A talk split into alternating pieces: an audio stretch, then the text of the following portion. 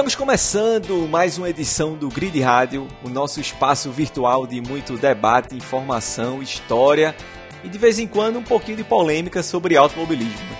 Eu sou o seu anfitrião Pablo Rangel e dessa vez eu tô sozinho de novo. Pela segunda vez aqui no podcast eu tô gravando sozinho, infelizmente nem Rafael nem Gustavo conseguiram gravar comigo aqui esse, esse fim de semana, esse episódio dessa semana. E eu vou proferir um monólogo aqui, vou dar minhas impressões sobre o Grande Prêmio da Emília Romana, quarta etapa do Mundial de Fórmula 1 2022. Vamos lá.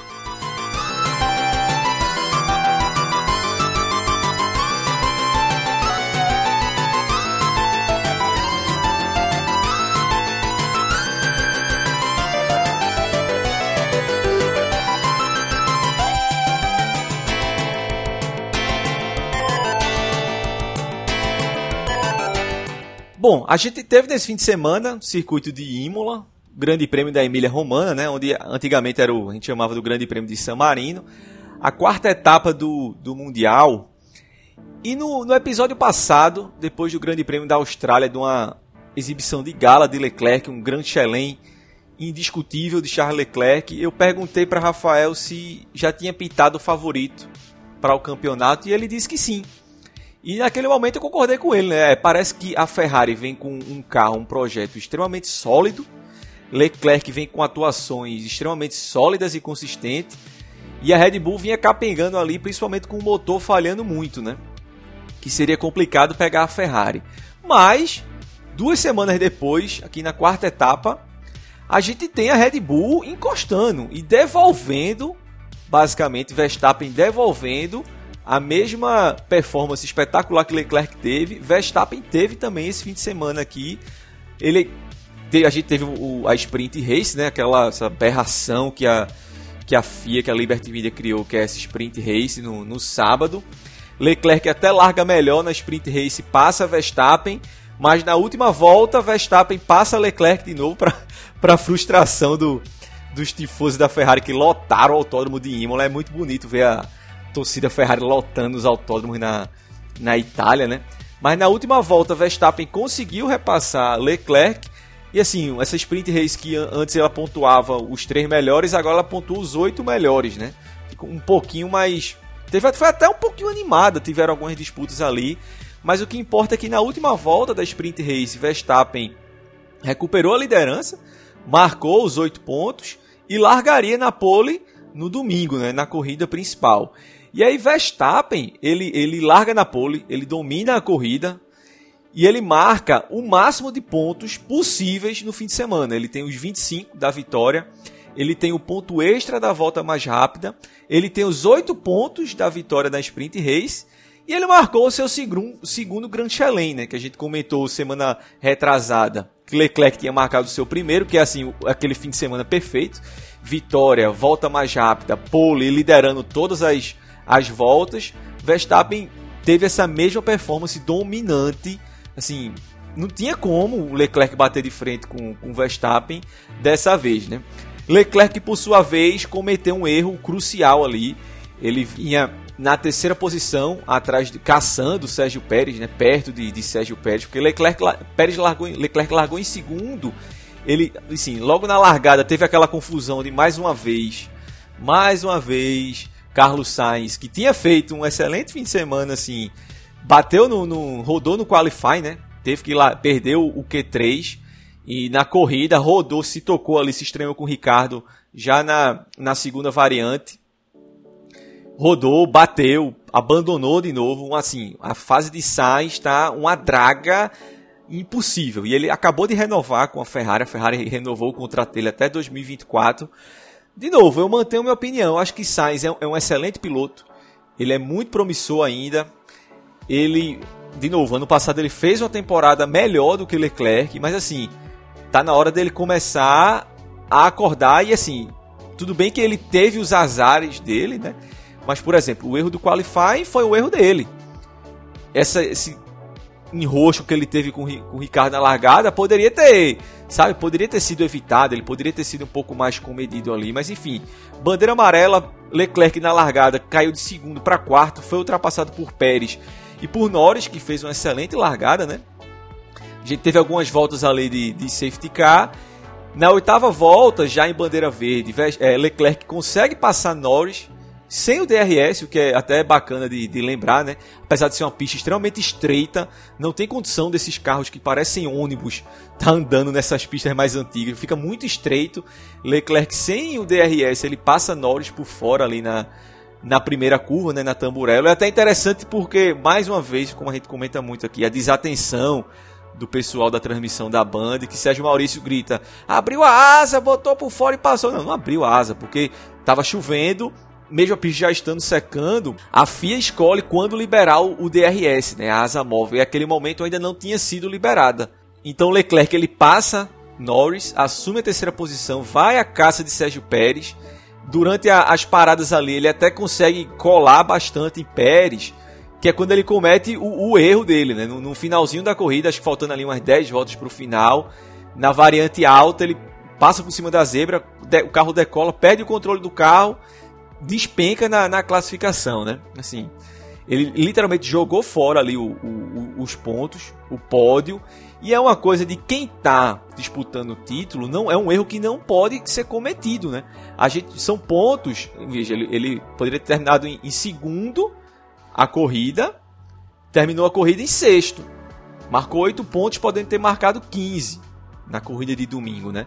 Então assim são pontos que a gente sabe, a gente já cansou de ver Ano passado mesmo foi um exemplo disso. São pontos que lá no final do campeonato podem fazer diferença, né? Ainda mais você vendo que a Red Bull conseguiu reagir. Se a Red Bull de fato resolveu o problema de confiabilidade do motor do motor deles, vai vai brigar ali pau a pau com a Ferrari. A gente achava que a Ferrari já tinha já estava um degrau acima ali das outras equipes na corrida passada, mas a Red Bull claramente já se igualou, né? Foi uma, uma, uma dobradinha da Red Bull dominante. Não tinha o que a, a Ferrari, especialmente Leclerc, fazerem a respeito disso. Né? Então, assim, foi um erro de, de, de quem está disputando o título não pode estar tá cometendo. Né? E ele até comentou isso no final da, da corrida, que ele disse, a gente precisa saber, a gente, no caso, a Ferrari, né, eles, se nós estamos prontos. Isso é uma verdade porque, assim, você estar pronto para ser campeão é um, uma sucessão de fatores. Você tem que ter um carro bom, um carro rápido e um carro confiável, como de fato a Ferrari tem. Você não pode estar cometendo os erros, sabe, que, que Leclerc tanto vem, que Leclerc cometeu esse, esse fim de semana. Eu ia dizer tanto cometeu, mas não, né? Nas primeiras etapas ele foi ali cirúrgico, praticamente impecável. Mas assim, tanto a equipe quanto o piloto, você tem que saber, o, o por exemplo, se o, o, máximo que ele poderia alcançar ali era o terceiro colocado, tinha que se segurar em terceiro mesmo ali, sabe? Foi muito arriscado, ainda mais na, na pista, naquelas condições de aquele molhado, muito úmido ainda, tentar atacar a zebra, uma zebra alta daquela forma. Como ele atacou, o prejuízo veio, né? Isso aí pode ser cobrado deles no final do campeonato. Talvez esses pontos que Leclerc desperdiçou nesse fim de semana vão ser cobrados dele lá no final do campeonato, né? E Verstappen a gente sabe que bom, chegou junto, ninguém vai discutir aqui o, o nível de Verstappen e Leclerc não pode estar tá dando essa bobeira, né? Eu queria destacar aqui também, é, Pérez fez uma corrida, um fim de semana extremamente sólido, fez o que se espera de um segundo piloto, né? Foi o, o andou ali em segundo, ele não tinha ritmo para alcançar Verstappen, assim, Verstappen estava literalmente em outro patamar essa corrida. Era basicamente o que Leclerc fez corrida passada, né? Mas assim, Pérez fez o que se espera dele, que é andar ali sempre em segundo, comboiando Verstappen servindo ali de, de escudeiro, né? Isso é até interessante porque Christian Horner comentou que esse carro novo, assim, até o carro do ano passado da Red Bull era conhecido por o segundo carro da Red Bull ser uma cadeira elétrica, né? Ele tá fritando os os companheiros de Verstappen, porque era um carro muito construído, muito acertadozinho para o estilo de pilotagem de Verstappen, né? Então esse ano, com o novo regulamento, com os carros um pouquinho mais padronizados, com a mudança de comportamento aerodinâmica e tudo mais, é um carro que ele, ele é um pouco mais aceita um pouco mais outros estilos de pilotagem, né? O que de novo ressalta o, a qualidade de Verstappen, porque assim, tem muito piloto por aí que se o carro não é exatamente daquele estilo que ele gosta, acabou a performance do cara. A gente até já comentou aqui de alguns pilotos brasileiros que passaram na Fórmula 1 que tiveram passaram esse perrengue, né? Mas veja, você não tem mais aquele carro da Red Bull feito redondinho para o estilo de pilotagem de Verstappen e ainda assim, ainda assim Max Verstappen mantém um nível altíssimo de pilotagem dele, né? E para finalizar aqui, é, Russell, que. Opa, desculpa, Norris, que conseguiu um pódio. Mais uma vez ali a, a McLaren, como eu já tinha comentado corrida passada, é, voltando a ser ali a terceira força do, do campeonato, né? Claramente, a gente teve ali as primeiras duas etapas, a McLaren decepcionou muito, se recuperou um pouco na Austrália e foi muito bem, especialmente com, com Norris nessa quarta etapa. Assim, Ricardo teve uma, uma corrida horrível, né? Para esquecer depois do toque com, com o Sainz no início. E, inclusive ele ficou surpreso no, no rádio da pós-corrida, como é, Norris foi, foi pódio, mas Norris está fazendo o que se espera dele ali. Se ele tem a terceira força, é se manter ali quarto, quinto colocado. E se alguém na frente das duas maiores equipes ali, Ferrari e Red Bull, vacilarem, beliscar um pódio ou outro. Como o Sainz abandonou na primeira volta e Leclerc cometeu esse erro, ele foi lá, beliscou o pódiozinho dele. Excelente a performance e o desempenho de Norris, né?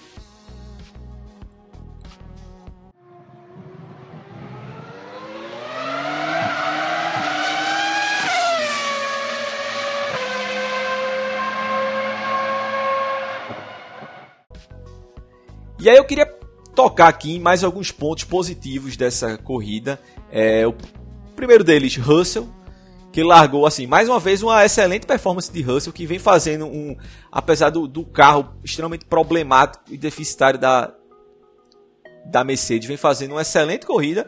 Assim, ele está em, em quarto no campeonato com 49 pontos. Ele é o único piloto até agora que terminou todas as corridas no top 5, né? Até é interessante você perceber isso. Ele, ele, ele, foi beneficiado, obviamente, pela, pela confusão na largada. Ele largou em 11, depois da confusão que tirou Sainz da corrida, ele fechou a primeira volta em sexto. Ou seja, ele, naquela confusão ali, ele soube capitalizar muito bem. Mas assim, ele fez uma corrida muito sólida, né? Fez uma corrida muito sólida, conseguiu passar a Magnussen. Magnussen fechou a primeira volta em quinto.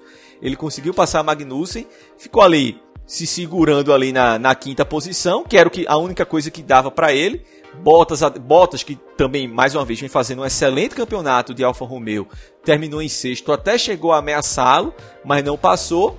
E foi mais um beneficiado, ambos, né? Tanto Russell quanto Bottas, com a, a burrada que, que Leclerc fez, né? Bottas, repito, vem fazendo um excelente. Assim, ele deve estar tá rindo à toa, né? Porque saiu na Mercedes, foi demitido da Mercedes na hora certa, resolveu assumir ali o papel de, de primeiro piloto da, da Alfa Romeo, de liderar a equipe, vem fazendo um campeonato extremamente sólido.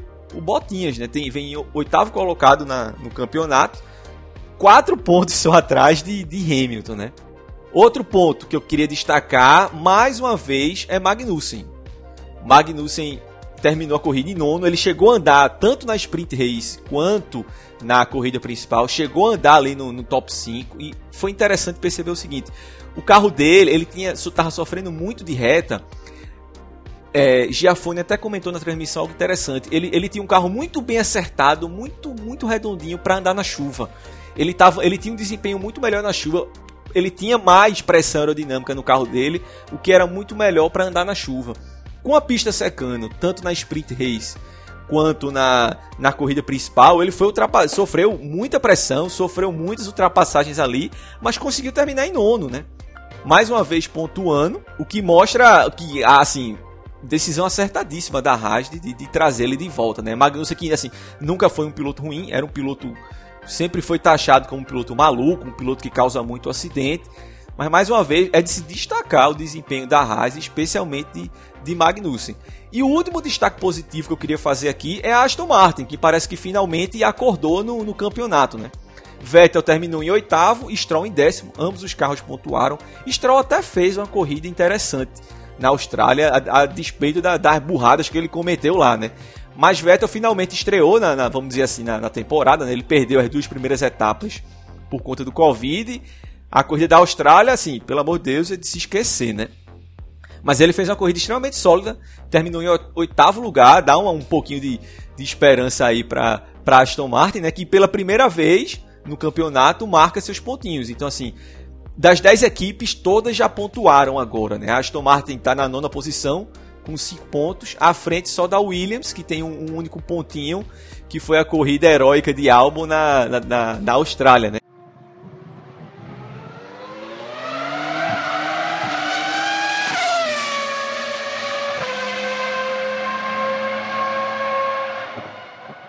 E aí eu queria comentar também aqui sobre alguns pontos negativos que dessa corrida. O primeiro deles, a fase de Carlos Sainz, assim, como eu comentei no início, ele precisa reagir.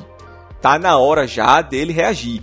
Porque assim, eu acho que já tá no ponto que a Ferrari vai começar a fazer com que ele trabalhe para Leclerc ser campeão, porque a vida de Leclerc não vai ser fácil, como poderia parecer até a etapa passada, porque Bom, Verstappen mostrou, né? A, a, performance de Verstappen da Red Bull, a dobradinha da Red Bull mostrou que não vai ser fácil a vida de Leclerc e da Ferrari se eles quiserem o um título.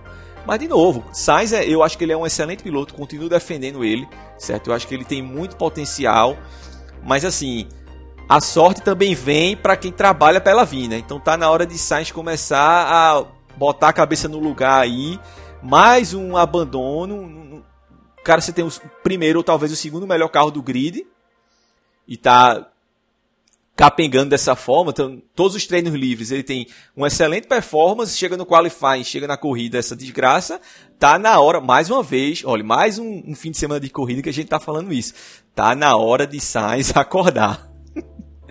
o segundo ponto que eu queria comentar é a o azar que Alonso está tendo, ele se enroscou logo na primeira volta com o Mick Schumacher, teve a lateral do seu carro danificada, teve que abandonar. De novo, é mais um que vem fazendo excelentes treinos, potencial gigantesco e mais um, aí, no caso de Alonso, ao contrário de Sainz, eu acho que é mais azar do que assim, do que erro dele, né? Eu acho que no caso de no caso de Sainz, Sainz está errando muito também, eu acho que Alonso é unicamente azar, né?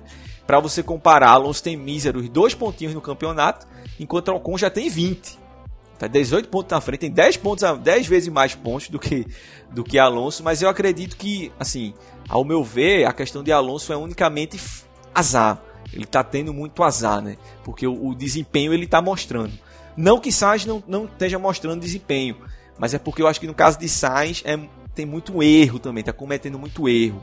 Outro ponto negativo aqui, decorrente de um ponto positivo que eu citei, que é quem está sofrendo muita pressão também é Mick Schumacher, né? Porque assim, Magnussen, ele é, tá sendo uma surpresa para todo mundo esse início de, de, temporada da, da Haas. Magnussen já fez 15 pontos, está em décimo no campeonato. Veja, ele está na frente de Ricardo, que está de McLaren, tem o terceiro melhor carro do, do ano, né? Está na frente das duas Alfa Romeo, tá na, oh, desculpa, das duas Aston Martin, está na frente de Gasly, Tsunoda, das duas Alfa Tauri, né? Ele está tendo um desempenho extremamente consistente Magnussen. Em contrapartida, Schumacher zerado, zero pontos, andando no final do pilotão, assim, a pressão tá grande para ele, né? E a gente começa a, a, se questionar o seguinte: há dois anos atrás parecia muito óbvio o caminho trilhado de Mick Schumacher para ocupar a vaga da Ferrari, ia passar ali dois, três anos na Haas ou na, na Alfa Romeo ali, aprendendo, ralando, enquanto a vaga dele estava sendo só aquecida ali na Ferrari. A gente já começa a se questionar se de fato vai, né? Primeiro, teve a renovação de Sainz até 2014. Segundo, será que ele é tudo isso mesmo? Veja, eu vou, eu tenho uma, uma opinião um pouco suspeita sobre Mick Schumacher, porque assim, ele fez ele foi campeão da da Fórmula 2, tudo isso. Mas assim, foi, foi um, campeonato muito estranho. Dele ter uma primeira temporada muito esquisita, com muito acidente, desempenhos pífios, e de repente sair ganhando tudo, sabe? Foi um negócio muito esquisito, assim. Não sei explicar por que isso aconteceu. O companheiro dele anterior, assim, mais uma vez, Mazepin, só, isso só mostra que Mazepin, ao contrário do que Rafael já defendeu aqui, né, que até Mazepin tem alguma qualidade, não tinha a menor condição de andar na Fórmula 1, porque veja só, se Mick Schumacher tem um carro razoavelmente bom na mão, como é essa Haas, tá levando essa pisa de Magnussen, certo? Zerado, enquanto Magnussen tem 15 pontos, toda, toda corrida Magnussen está disputando ali na zona de pontuação e, Schumacher está zerado, e Schumacher deu aquela pisa de, de em, em Mazepin, de ter corrida de terminar a corrida 20, 30 segundos na frente de Mazepin. Isso só mostra que Mazepin não tem a menor condição, não tinha a menor condição de estar na Fórmula 1, né? Pelo amor de Deus. Mas está na hora também de, de Schumacher começar a mostrar algum serviço, né? Se ele almeja algum futuro na categoria e se ele ainda sonha, se ele ainda sonha em ter uma vaga na Ferrari em algum futuro que me parece cada vez mais improvável. E por último, não menos importante, é o que está na todo mundo debatendo aí no, na internet e nos grupos de WhatsApp, é a fase de Hamilton. Hamilton teve um péssimo fim de semana, ficou preso ali. Eu acho que se Sérgio Maurício até fez uma, uma brincadeira interessante. Se você pedir para para Hamilton descrever a traseira do carro da, da AlphaTauri, ele vai lhe dar todos os detalhes do mundo, porque contado de volta que ele ficou preso ali atrás de Gasly, disputando a 13 terceira posição, de novo, 13 terceira posição da corrida, é inimaginável. E aí quando você compara de novo com o desempenho de Russell, aí o pessoal já começa, né? Aquela, ah, Hamilton não é nada, tá vendo aí? Tirou o carro, tirou o companheiro que anda só para ele, não é nada vamos lá, a gente sabe que não é bem assim, né? Eu acho que Hamilton ele atingiu o patamar que ele não precisa mostrar nada para não precisa provar nada para ninguém mais, né? Mas assim, não dá para negar de que primeiro, ele não tá sabendo, não tá se entendendo com o carro ainda. E sim, obviamente, Russell já se assim, consegue extrair muito mais desempenho desse carro extremamente problemático da Mercedes, né? E Hamilton até comenta que assim, esse é o, o pior carro que ele já andou junto com a McLaren de 2009. Então a gente quando olha para a temporada, o que é que aconteceu em 2009, né? Foi outra grande mudança drástica da Fórmula 1. Hamilton era o campeão em 2008, né? Teve aquela mudança drástica do regulamento que a gente já comentou tanto aqui, que a Brown fez aquele super carro, tal. Hamilton, ele, ele só foi, veja só, das primeiras nove etapas, ele só pontuou em três naquele ano em 2019. Veja só, de 9 ele só pontuou em 3 e nenhuma foi pódio.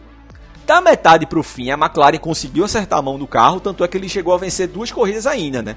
Uma na Hungria e outra em Singapura. Mas a primeira etapa do, do primeira metade do campeonato, a McLaren errou totalmente a mão do carro, né? Então assim, alguém ia dizer naquela época: "Ah, tá vendo aí, não tem um carro na mão". E é uma situação que a gente já viu várias vezes. Por exemplo, em 2003, Ferrari, a Schumacher foi campeão com a Ferrari, mas ha Raikkonen foi vice com a McLaren e Montoya foi em terceiro com a Williams, disputando ali ponto a ponto até a última etapa com Schumacher. Chegou em 2004, ambas as equipes, tanto Williams quanto o McLaren, fizeram péssimos carros.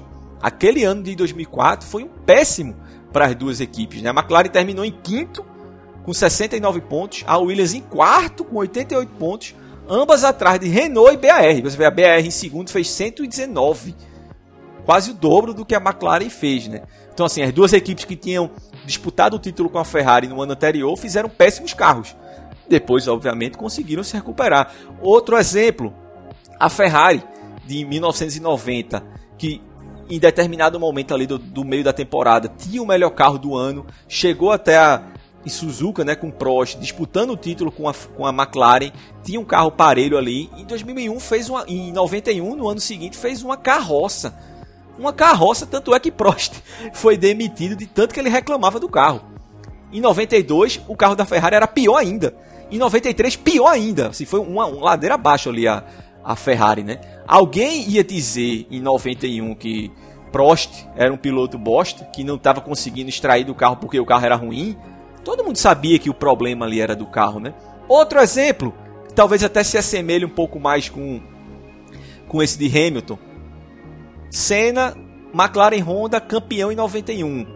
No final do ano eles já não tinham o melhor carro, né? O carro, segundo metade do ano, o melhor carro era o Williams. Senna conseguiu manter a vantagem no campeonato que ele construiu na primeira metade, né? Mas assim, a McLaren ainda era o segundo melhor carro do, do grid. Começa 92 as cinco primeiras etapas, Senna fez menos pontos que Berger. Alguém imagina o pessoal em 92 está falando, tá vendo aí, brasileirinho, é só não ter o carro de ponta que não faz mais nada. Olha aí, Berger, melhor mais pontos que ele. Não, ninguém imaginava isso. Tanto é que Senna conseguiu ainda vencer três corridas aquela temporada, Berger venceu duas, ressalte Senna conseguiu terminar na frente de Berger ainda, um ponto na frente, né? Mas alguém em sã consciência ia abrir a boca para dizer que Berger era mais piloto que Senna naquele início de temporada. Então, assim, me parece um pouco fora da realidade, é, assim, sem querer parecer pedante ou, ou sabe, ou querer pagar do, do entendido aqui, abrir a boca para dizer que ah, tá vendo como Hamilton é ruim? É só não ter o melhor carro que ele não consegue fazer nada. Olha aí Russell, como consegue extrair muito mais coisa do que Hamilton desse carro e jogar isso na conta de que Hamilton é um piloto ruim, é fraco e só só entrega quando tem o melhor carro disparado. E parece muito, sabe, muito fútil, muito pequeno, um argumento de quem não, não tem a menor ideia do que acontece na Fórmula 1. Como eu acabei de citar aqui, a gente já teve diversos é, exemplos de, de grandes pilotos e grandes equipes onde isso aconteceu, né? Então, assim, eu acredito que a Mercedes vá se recuperar ainda, não a ponto de disputar o título, obviamente, mas talvez, a não ser que o carro de fato seja horrível, né? Péssimo ao ponto de não conseguirem recuperar. Não me parece, não me parece eu não consigo vislumbrar esse, esse, essa temporada onde Hamilton vai levar uma pisa de Russell, onde eles não vão conseguir, sabe? De repente até beliscar uma vitória ou outra ali, ambos os pilotos da Mercedes, sabe? Eu acho que Hamilton não precisa, literalmente não precisa provar nada para ninguém, certo? De novo, eu reconheço, Russell de fato tá tá conseguindo, e mérito dele também, né, extrair muito mais desse carro problemático do que Hamilton, mas me parece muito improvável, assim, muito fora da realidade achar que julgar Hamilton por, um, por quatro corridas numa temporada de 22 depois de tudo, absolutamente tudo que esse cara já fez na Fórmula 1, né? De novo, eu acho que ele não precisa provar nada para ninguém. Mas que ele vem numa péssima fase, vem. Isso aí, ele vem numa péssima fase e ele precisa reagir. De fato, precisa reagir e precisa começar a andar pelo menos ali. Conseguir extrair o mesmo que Russell, né? Isso aí não nego. E eu espero que consiga, porque quanto mais gente lá na disputa na frente, como a gente costuma dizer aqui, melhor, né?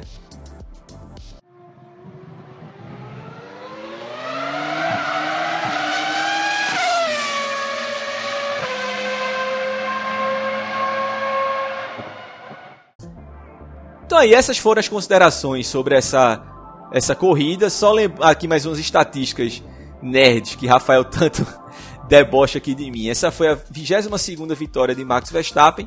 O segundo Grand Chelem dele, né? A gente comentou etapa passada de novo. Foi o primeiro de Leclerc, esse foi o segundo de Verstappen.